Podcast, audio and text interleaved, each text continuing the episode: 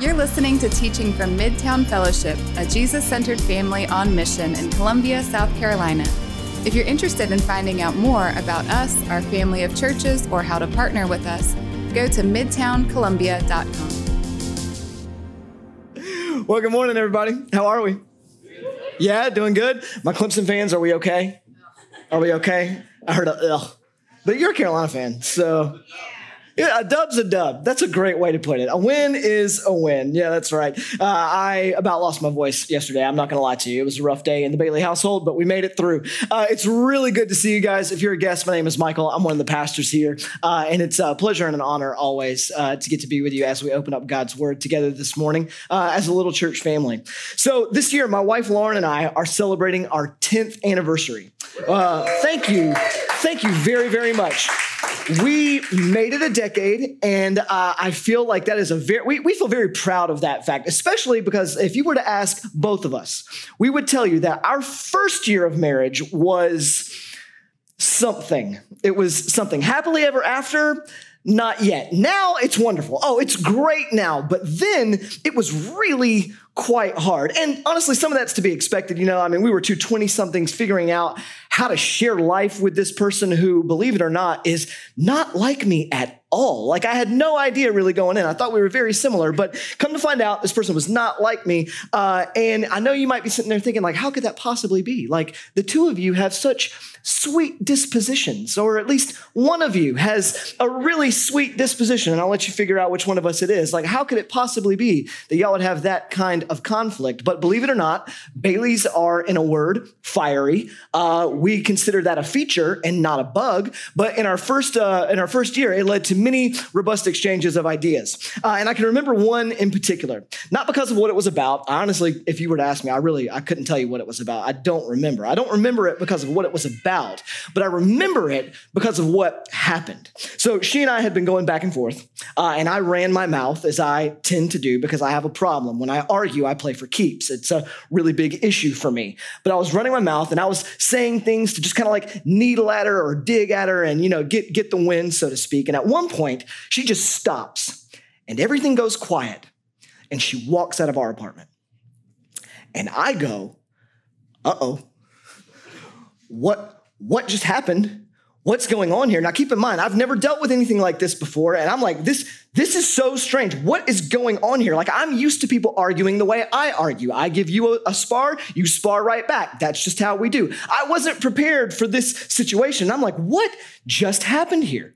What is what is going on? Is she just not going to say anything back? Is she not going to fire back at me? And where the heck is she going? What what is happening right now? And look, I don't recommend that as a way to you know resolve conflict or anything like that. Like that's not a really great conflict resolution strategy. But I'll be honest with you, in that moment, a switch flipped in me, and I realized, man, I in my marriage, I cannot approach every disagreement I have with her like it's a game to win.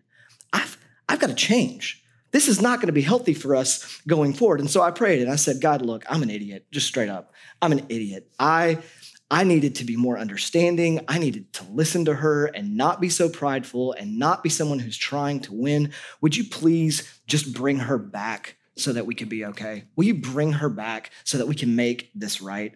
And a few minutes later, much to my relief, she walks back in. I apologize. She forgives me, and we work through our issue. And all I could think after the fact was, wow, God answered my prayer. He really answered my prayer. Now, you might be sitting there thinking, that's silly. You were desperate and you did what desperate people do, Michael. She was probably just out in her car talking to her mom on the phone about how big of a jerk you are, right? And she was planning to come back the whole time. God doesn't really work like that. Maybe, certainly on some of those things. But maybe God actually does work like that too maybe those two things aren't actually mutually exclusive. Maybe he actually listens to us and he's far more involved in our day to day life than we want to give him credit for. Maybe, just maybe, our prayers really do matter. Maybe God listens and actually responds. So, our journey today through Acts is going to bring us to Acts chapter 12. And chapter 12 is a marvelous example to us of what happens when God's people pray. And so today, our theme, what we're going to talk about is we're going to talk about prayer today because what we see happening is that when God's people pray, God actually does something. But so here's what I want you to do. I want you to grab a Bible and I want you to turn to Acts 12. That'd be great. That's going to be our, our primary text. But I want you just to put a finger there because before we get into Acts 12, we're actually going to look back in Luke 18 because what happens in Acts 12, it's actually a direct application of something that Jesus taught his disciples to do back in Luke 18. So put your finger in Acts 12 and hold tight for a little while. I promise after a few minutes, we will eventually get to Acts 12, but we're going to start in Luke 18 today. So we'll pick up in Luke 18 verse 1. And this is what Jesus says He says, And he told them a parable to the effect that they ought always to pray and not lose heart.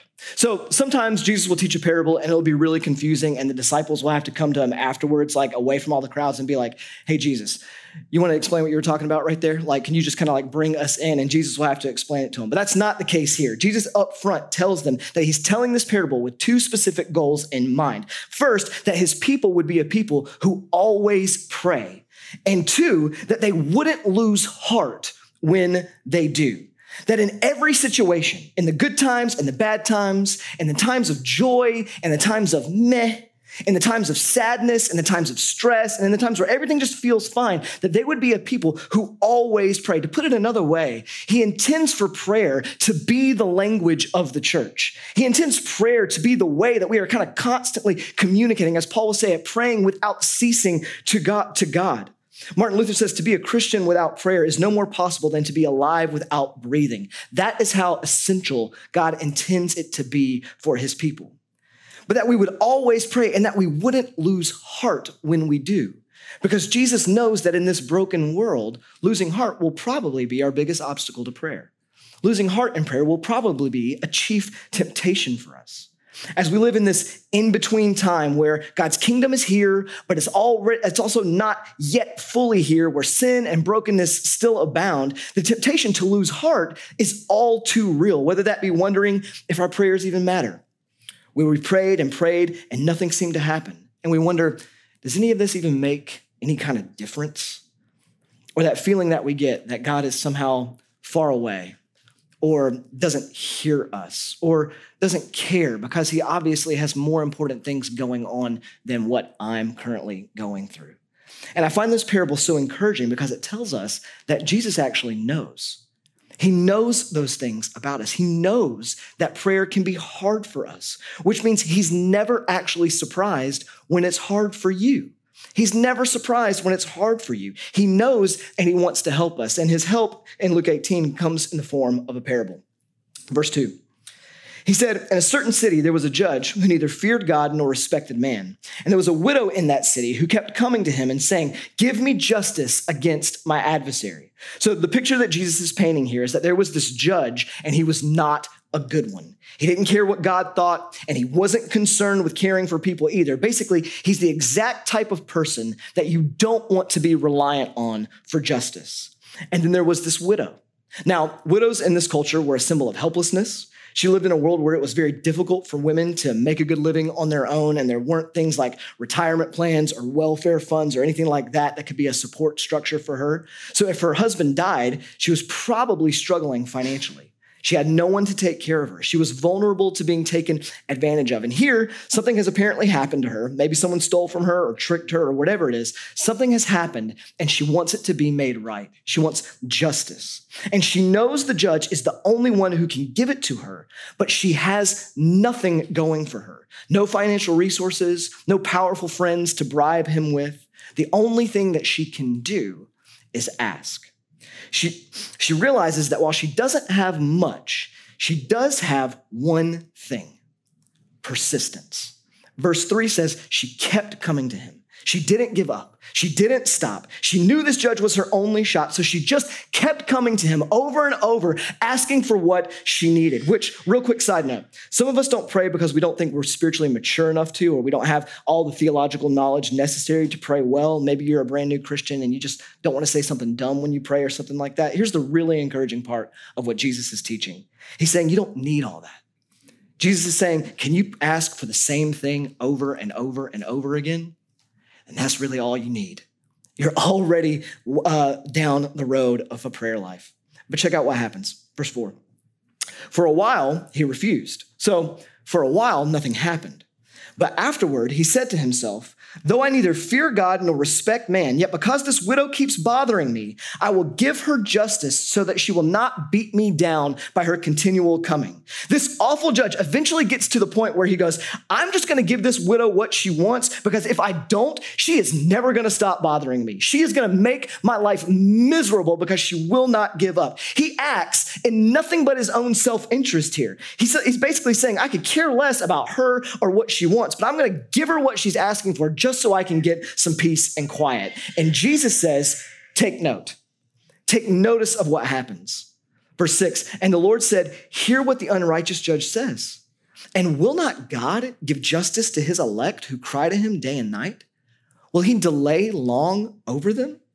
I tell you, he will give justice to them speedily. Nevertheless, when the Son of Man comes, will he find faith on earth? So, just to be clear, Jesus is not comparing himself to the unrighteous judge. He's contrasting himself with the judge. He's saying, if this is how the worst judge you've ever seen will eventually respond to the persistent widow, how do you think God, who actually cares for you, will respond to you? If this is how this judge will be, how do you think God, who actually loves you, will respond to you? His point is what should motivate you to pray and keep praying is knowing that the God of the universe is not indifferent towards you. He's not indifferent towards you at all. In fact, the God of the scriptures is way, way better than that. The Bible is clear that if you put your trust in Jesus, you are God's child. That is who you are now. Because of his work on the cross, you now belong to him. And that means that he cares about you and he cares about what you need. He cares about what you're facing in life, however big or small it might seem to you. And he actually delights for you to come to him with these things. And he delights to do something about it. So the best way I can think to describe it to you is like, think about if like a random kid showed up at my house and was like, Hey, mister, can you help me with my homework? I'm probably going to be like, nah, dude, I hated homework when I had to do it. And where are your parents? Like, what is what's happening here? But if my son comes up to me and he says, Hey, dad, I'm really struggling with this math problem. Can you help me? I'm gonna say, Absolutely, buddy. 100% I'm gonna help you. More, more precisely, I'm gonna say, Absolutely, buddy. I don't understand the new math they make you do, but I will happily stare. I will happily stare at this blank at this page with you blankly. Like that's what I'll do. Because why will I respond that way? Because he's mine. He's my kid, and I have a rooting interest in his life. I want good for him. So I'm going to be willing to step in and, and, interact with him and help him where he needs it. And all that being said, the Bible says that that is God's heart towards his kids as well. He has an expressed interest in you and the things you ask him for too. Not because you're amazing or anything like that, but because by the blood of Jesus, you belong to Him. And for us, that has to be the very foundation that our prayer life is built on. That is the foundation for prayer, that when we pray, we are children coming to our good and loving Heavenly Father, a God who loves us, a God who wants us, a God who wants to hear from us and delights in us and wants to do something about the things that we bring before Him. And this is precisely what Jesus teaches about prayer elsewhere, too. In Matthew 7, he says, Or which one of you, if his son asks, asks him for bread, will give him a stone? Or if he asks for a fish, will give him a serpent? If you then, who are evil, know how to give good gifts to your children, how much more will your Father who is in heaven give good things to those who ask him? You see, the context of prayer is always the relationship between a father and a child. When we pray, we are not submitting proverbial service request tickets to the complaint office of heaven, okay? That's not what's taking place. We're not just hoping that God will eventually get around to drawing our number. And when we pray, we're not coming to God like he's some sort of magic genie or a cosmic butler or anything of that sort, but rather we're coming to him as children speaking to their dad, their dad who loves them, our perfectly good and loving heavenly dad. And the point being, the invitation to prayer is the invitation into the world of the widow and the world of a child who persistently come to their father with what they need. Why? Because that's what kids do. That's what kids do. Kids with good dads don't hesitate, do they? They don't hesitate to ask. They just ask for things constantly. They just go naturally. In my experience, that's a child's native language, just to constantly ask for things. I have two little kids and a third on the way, and their basic job description is to ask me for things. Daddy, can you get me some water?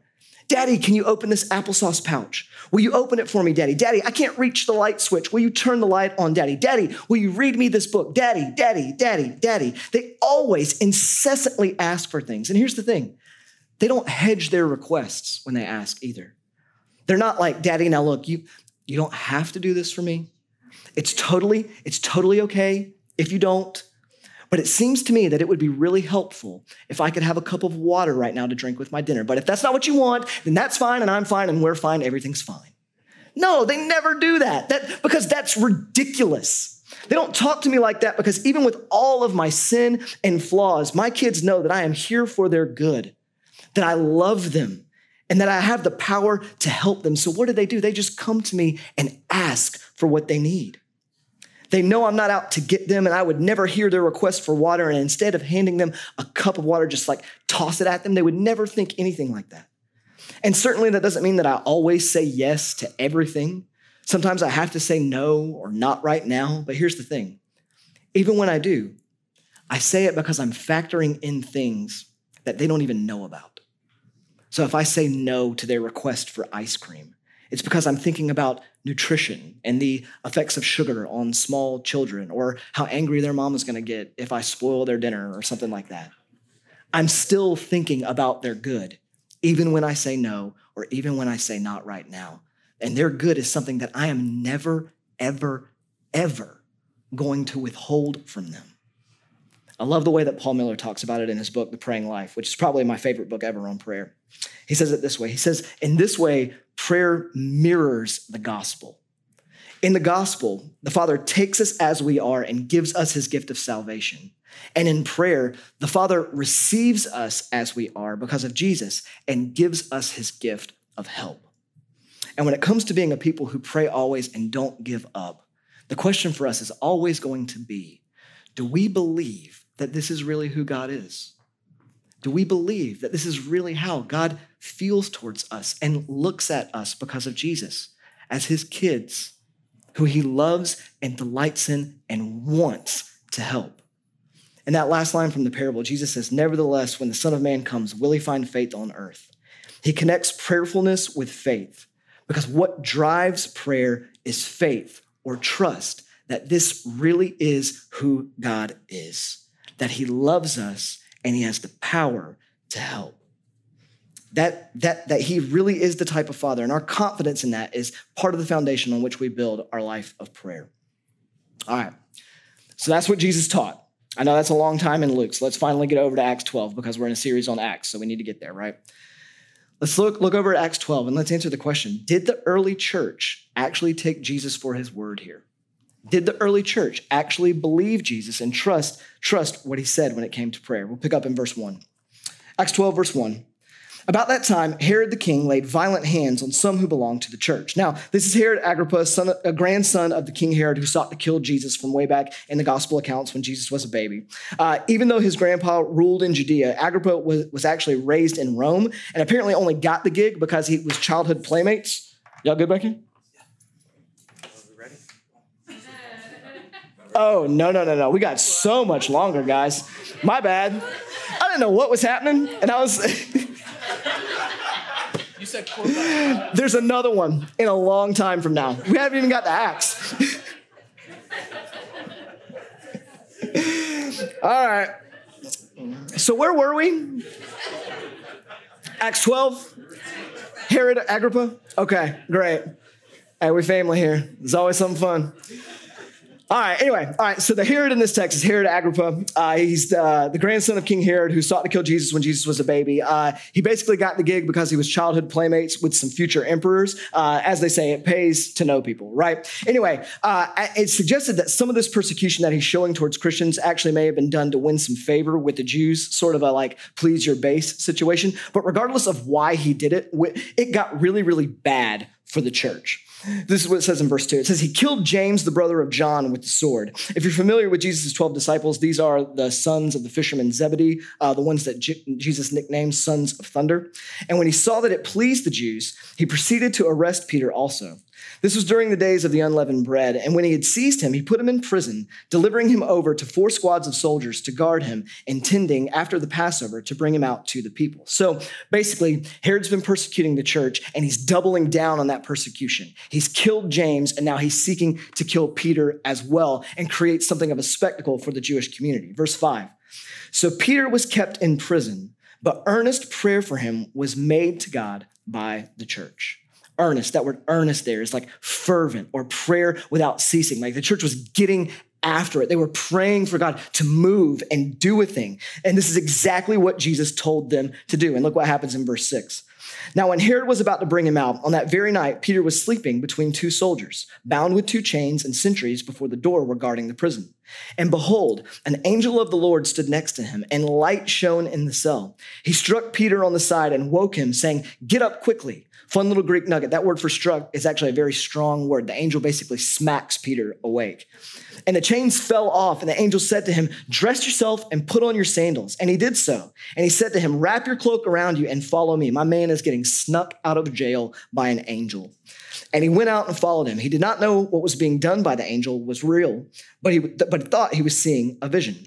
When they had passed the first and second guard, they came to the iron gate leading into the city, and it opened for them on its, on its own accord, like welcome to Walmart. And they went out and went along one street, and immediately the angel left him. When Peter came to himself, he said, Now I am sure that the Lord has sent his angel and rescued me from the hand of Herod and from all that the Jewish people were expecting. Like, duh, bro. When he realized this, he went to the house of Mary, the mother of John, whose name was Mark, where many were gathered together and were praying, as in still praying. They'd been going at it all night. And when he knocked at the door of the gateway, a servant girl named Rhoda came to answer. Recognizing Peter's voice in her joy, she did not open the gate, but ran in and reported that Peter was standing at the gate. So she's so excited that Peter is okay, she doesn't even let him in. Like she's so overjoyed at what she's seeing and hearing, she forgets, she just leaves him out in the street, this wanted man out there in the middle of the street, twiddling his thumbs. And they said to her, You're out of your mind. Because believe it or not, people weren't gullible back then either. They were just as skeptical of miracles as we can be. But she kept insisting that it was so, and they kept saying, It is his angel. But Peter continued knocking, and when they opened, they saw him and were amazed. But motioning to them with his hand to be silent, he described to them how the Lord had brought him out of the prison. And he said, Tell these things to James and to the brothers. Then he departed and went to another place. And now, when day came, there was no little disturbance among the soldiers over what had become of Peter. So, the answer to our question is obvious yes, they took to heart the very things that Jesus taught them to do. Whatever was in front of them, they prayed. No matter what the circumstances looked like, they prayed. It was the move for them when things seemed out of their control. They were, they were in need like the widow, and their knees hit the floor. And they prayed persistently. They know God wanted the gospel to go to the ends of the earth, but right now they knew they had a real problem. One of their main leaders had been taken out, and another was scheduled to be killed. So they get on their knees and say, God, you've got to make something happen. God, you've got to do the heavy lifting here. We're not going to let you go until you open doors and bless our efforts and overcome our enemies. They just kept at it and wouldn't give up all night, and God responded. There was power in it. God responded in miraculous ways. He moved and he answered their prayers. And that is really the thing that I hope you see from all of this this morning. It's not just that God wants us to persistently pray because it's somehow good for us, but rather that there is power in persistent prayer. That when God's people pray, God actually does something. He does something. When God's people pray, when they follow in the footsteps of the widow or enter into the world of the child, things happen. God moves. Circumstances change. Miracles occur. This is the consistent pattern that we see not just in Acts, but actually throughout the scriptures. But, but let's take a moment here and, and stop for a second. And let's talk about all this and us for a moment. Like I don't, I don't know if anyone can relate to this, but I, I used to get a little hung up with this tension that, that exists when it comes to prayer. Here's what I mean. On the one hand, the Bible teaches about the sovereignty of God. To say that differently, it means that God runs stuff, okay? That's God's sovereignty, that God rules and reigns over every inch of creation, that He is all knowing and all powerful. His will and His desires and His purposes, they will be accomplished. He cannot be stopped. That what He has set out to do, He will do, and nothing can thwart it. And yet, the Bible also tells me to pray for God to do these things, for his kingdom to come, for his church, for the things that I need and want to see happen, for him to move and work and do things like what he did in Acts 12 and the Gospels and other places in Scripture. And so here's where I tend to struggle. I'm like, well, if God's gonna do what God's gonna do, then why do I need to pray? If God's going to do what he intends to do, why should I pray? I'll lose in some respects that sense of, sense of urgency or lose some heart, so to speak. And I think it's because I believed too much in God's sovereignty. But the truth is, is that I lose heart in prayer because I, I believe in it too little. Here's what I mean. It's a bit like how the Bible tells us that God has pre-numbered our days, right? He knows and has set the exact number of our, of our days that we will live, and nothing can change it. And you can extrapolate that out and think, well, if that's true, then why eat food? If my days are numbered, and uh, if my days are numbered, then why bother to eat? You might say, well, if I stop eating and then I die, does that mean that that was the number of my days and God has given up on me all along? Is that what that means? And the correct answer to that question is to stop asking stupid questions and trust God and eat your food. That's the correct answer. Because obviously, God's sovereignty is big enough to include your nutritional habits, how you exercise, what you eat, and all of those things. And we know this, obviously. Yet somehow, when it comes to prayer, we can believe that his sovereignty isn't big enough to include our prayers. That somehow these things are separate from each other. But biblically speaking, they aren't. Yes, God does what he wants to do, but he has decided that part of the way he will do what he wants to do is in response to our prayer. As in, there are things that God does only when his people ask him to do them. And the inverse is also true. That there are things that God does not do because his people have not asked him to do those things. When we understand God's sovereignty rightly, it quit, quits being a reason not to pray and becomes more of a reason for us to pray. I love the way that Elisabeth Elliot said it. She said, Prayer lays hold of God's plan and becomes the link between his will and its accomplishment on earth. The point is, prayer changes things. That's the point. Prayer actually changes things. This is the consistent pattern we see all over scripture and something that we see happening all over the place in the book of Acts. Every time the church prays, things explode. In Acts 1, they pray in the upper room for 10 straight days. The Holy Spirit comes, Peter preaches, and 3,000 people become believers in one day. In Acts 4, they pray, and God fills them with such a boldness that they turn the city of Jerusalem literally upside down. By the end of Acts 5, the church in Jerusalem is over 10,000 people strong. And some of the harshest critics like the Jewish priests and eventually Paul himself are getting saved. Here in Acts 12, they pray and God blows up a prison and thwarts the plans of Herod. In the next chapter, chapter 13, they pray and God raises up Paul to be a missionary, the greatest missionary the world has ever known. And all of these things happen because God's people prayed. Even in our own church, we've seen this time and time again. We've seen marriages on the brink of divorce restored because God's people prayed. We've seen people running from God in all kinds of ways have a complete about face because there was an army of people who were praying for them day and night, asking God to pull them back We've seen the bonds of addiction broken, broken relationships restored, financial provision provided, all soaked in the prayers of God's people. Even this building that we're sitting in right now is because there were people praying for years for our little church family to have a permanent home. This is what God does. It's what He's always done, and it's what He's going to continue to do. Every now and then I'll hear people say something that sounds really spiritual, but is absolutely false. They'll say, Prayer doesn't really change the situation, prayer changes me. False. False. Okay, partially true. Yes, prayer absolutely changes us, but God could not be more clear. Cover to cover in the Bible, prayer changes things. Prayer changes circumstances. Prayer changes people. Prayer changes outcomes. Prayer changes things. We tend to think of hands being folded in prayer as passive or maybe even weak or something only reserved when all other options are off the table. But this story shows us the exact opposite. Prayer is not our last resort. Prayer is our greatest asset. It really is. The clasped hands of the church in earnest prayer move the hands of God to counteract all the moves of the enemy, all the moves of Herod, soldiers, chains, prisons, no match for the power of God when his people pray. I mean, just consider these words of the Wesleyan preacher Samuel Chadwick. This is like my favorite quote ever. He said, The one concern of the devil is to keep the saints from prayer. Our enemy fears nothing from prayerless studies, prayerless work, prayerless religion. He laughs at our toil, mocks at our wisdom, but trembles when we pray.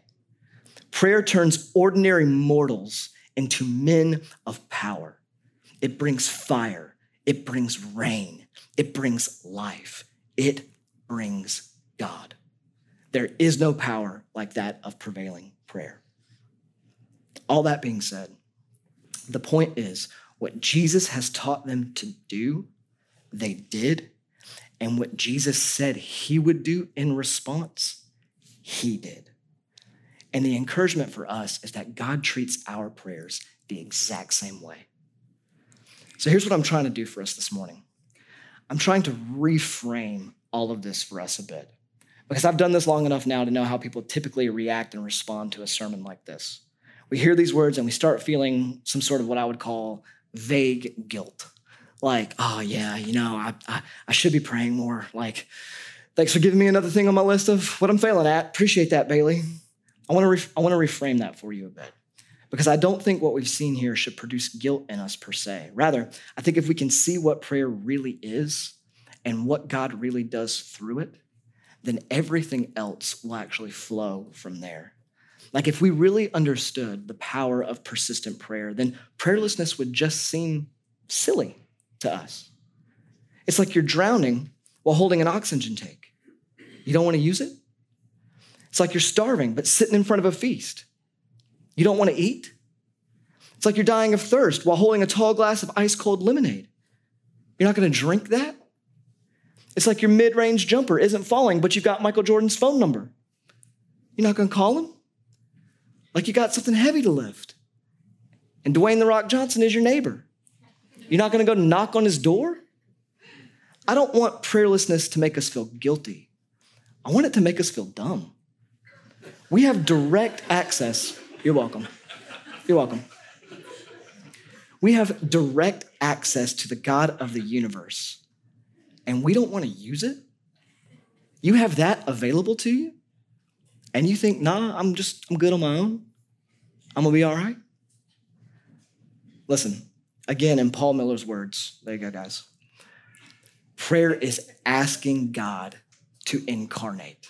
I'm gonna say that again. Prayer is asking God to incarnate. And I can honestly think of no better way to say it that prayer is asking God to come with power and get dirty in the details of your life, to be with you and involved in your very real and often messy stuff, in the place of your desperation, in the place of your need, your pain, your struggle, and even in your apathy. And the encouragement from Luke 18 and Acts 12 is to seize the corner of his garment and not let go. That's the encouragement. Charles Spurgeon once likened it to there being fruit high in a tree, and you have to shake that tree long enough to get that fruit to fall. But whatever you do, don't stop shaking that tree because there's good fruit up there and it will fall eventually. So keep shaking, keep coming to God, bother Him. This is what Jesus has given us access to. So let me just ask you this what is that thing that you have been praying for? What is that thing that God has just pressed on your life, on your heart, that you want to see Him do, that you're begging Him to do? Or maybe ask it a different way. What's that thing that you're afraid to pray for? that you, you don't want to bother God with, that thing that maybe you've just sort of resigned yourself to accepting, and you're just like, ah, oh, God's not going to do anything about it. Why? Why bother going to Him with it to begin with? What is that thing that you're desperate for God to do? That provision, that reconciliation of a relationship, that healing, that freedom from some habitual sin, that area of growth, that person you want to see saved and come to know Jesus. Do you see in Acts 12 that in prayer, God is a God who sets prisoners free, who turns cities upside down and overcomes kings and armies? That through prayer, He's a God who saves and redeems a people lost in sin. That through prayer, He's a God who heals the sick and gives sight to the blind, who comforts the hurting, who restores what is broken, and even a God who brings the spouse back home. So, why wouldn't we pray? Why wouldn't we pray? So, to end our time, that's exactly what we're going to do this morning. We're going to pray. We're going to do what Jesus taught and what the disciples modeled, and we're going to do our best to bother God by coming to Him. So I'm going to give us two options. The band is uh, just going to play some instrumental music, and we're just going to create some space to pray together. And you can pray alone. Option one is that you can pray alone if that's what you want, just you and God. It's totally fine bring to him whatever you know has been on your heart whatever you're crying out for. Maybe for you it's just god i have not been coming to you at all and i just need to be in your presence and i need to remember that you are my good and loving heaven, heavenly father and i just need to exist in that space. That's totally fine. Any and everything going on in your life just take it to him. And don't don't worry about getting prayer right.